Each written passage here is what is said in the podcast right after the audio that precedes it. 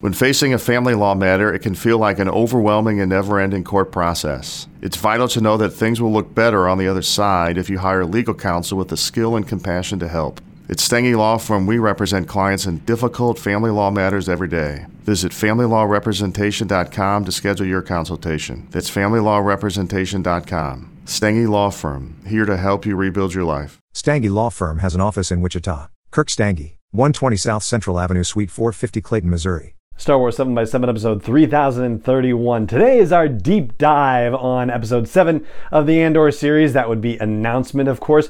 And we're going to look at the Empire and the significant turn that it takes in this episode. Punch it.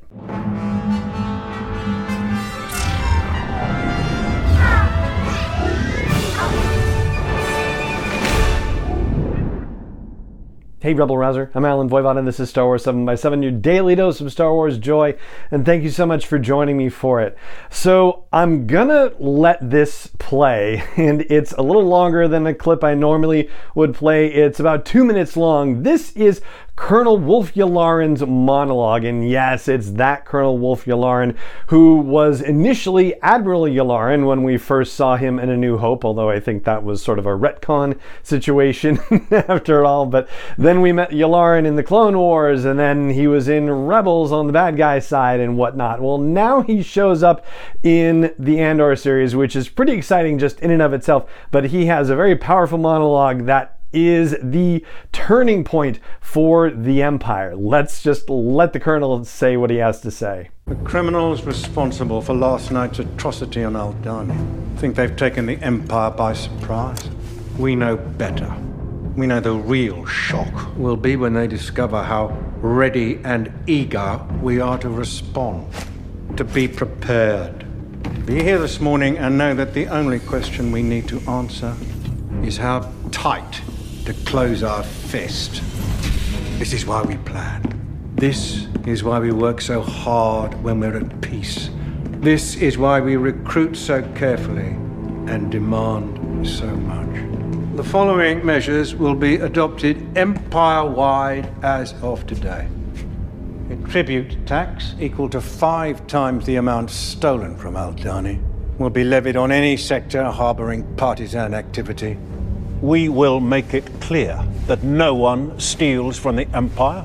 The use of any local custom, festival, or tradition as cover for rebel activity will trigger permanent revocation of Imperial tolerance.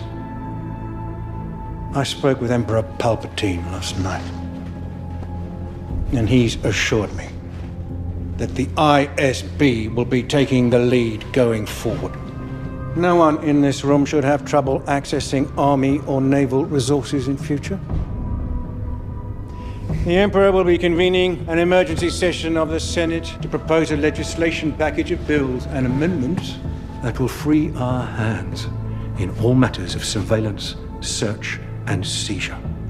We will be invoking the Public Order Resentencing Directive later today. P O R D any criminal act with even indirect effect on the Empire will henceforth be branded a Class 1 offence. All prison sentences are immediately re evaluated. All outstanding fines and levies are to be paid in full.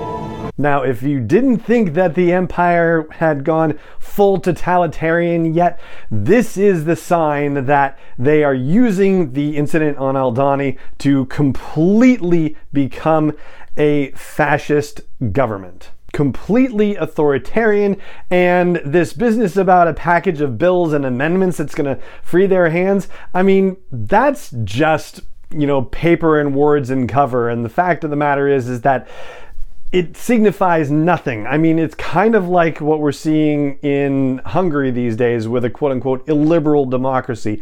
I don't even know why the word democracy is attached to that at all because what we're seeing here in the Andor series, even though they're saying they're putting that stuff through the Senate, absolutely not a democracy anymore. This is the point at which the pretension of that is just being dismissed. And you can tell from Yularen's monologue that he's been waiting for this moment. I mean, it's almost a surprise that the Empire didn't create some sort of false flag operation to be able to turn themselves loose like this before this. And this also ties into something that we were talking about with Chris Kempshall on the podcast last weekend. He is the historian author of The History and Politics of Star Wars. And one of the things he said, I'm paraphrasing with this, is that the way the Empire is going to react to this very likely is to make it everyone's problem.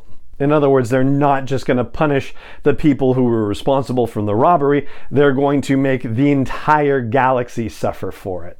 And I do wonder if they were aware of this when they wrote it. But the notion of Yularen saying that one of the things that they're deciding about is how tightly they want to close their fist.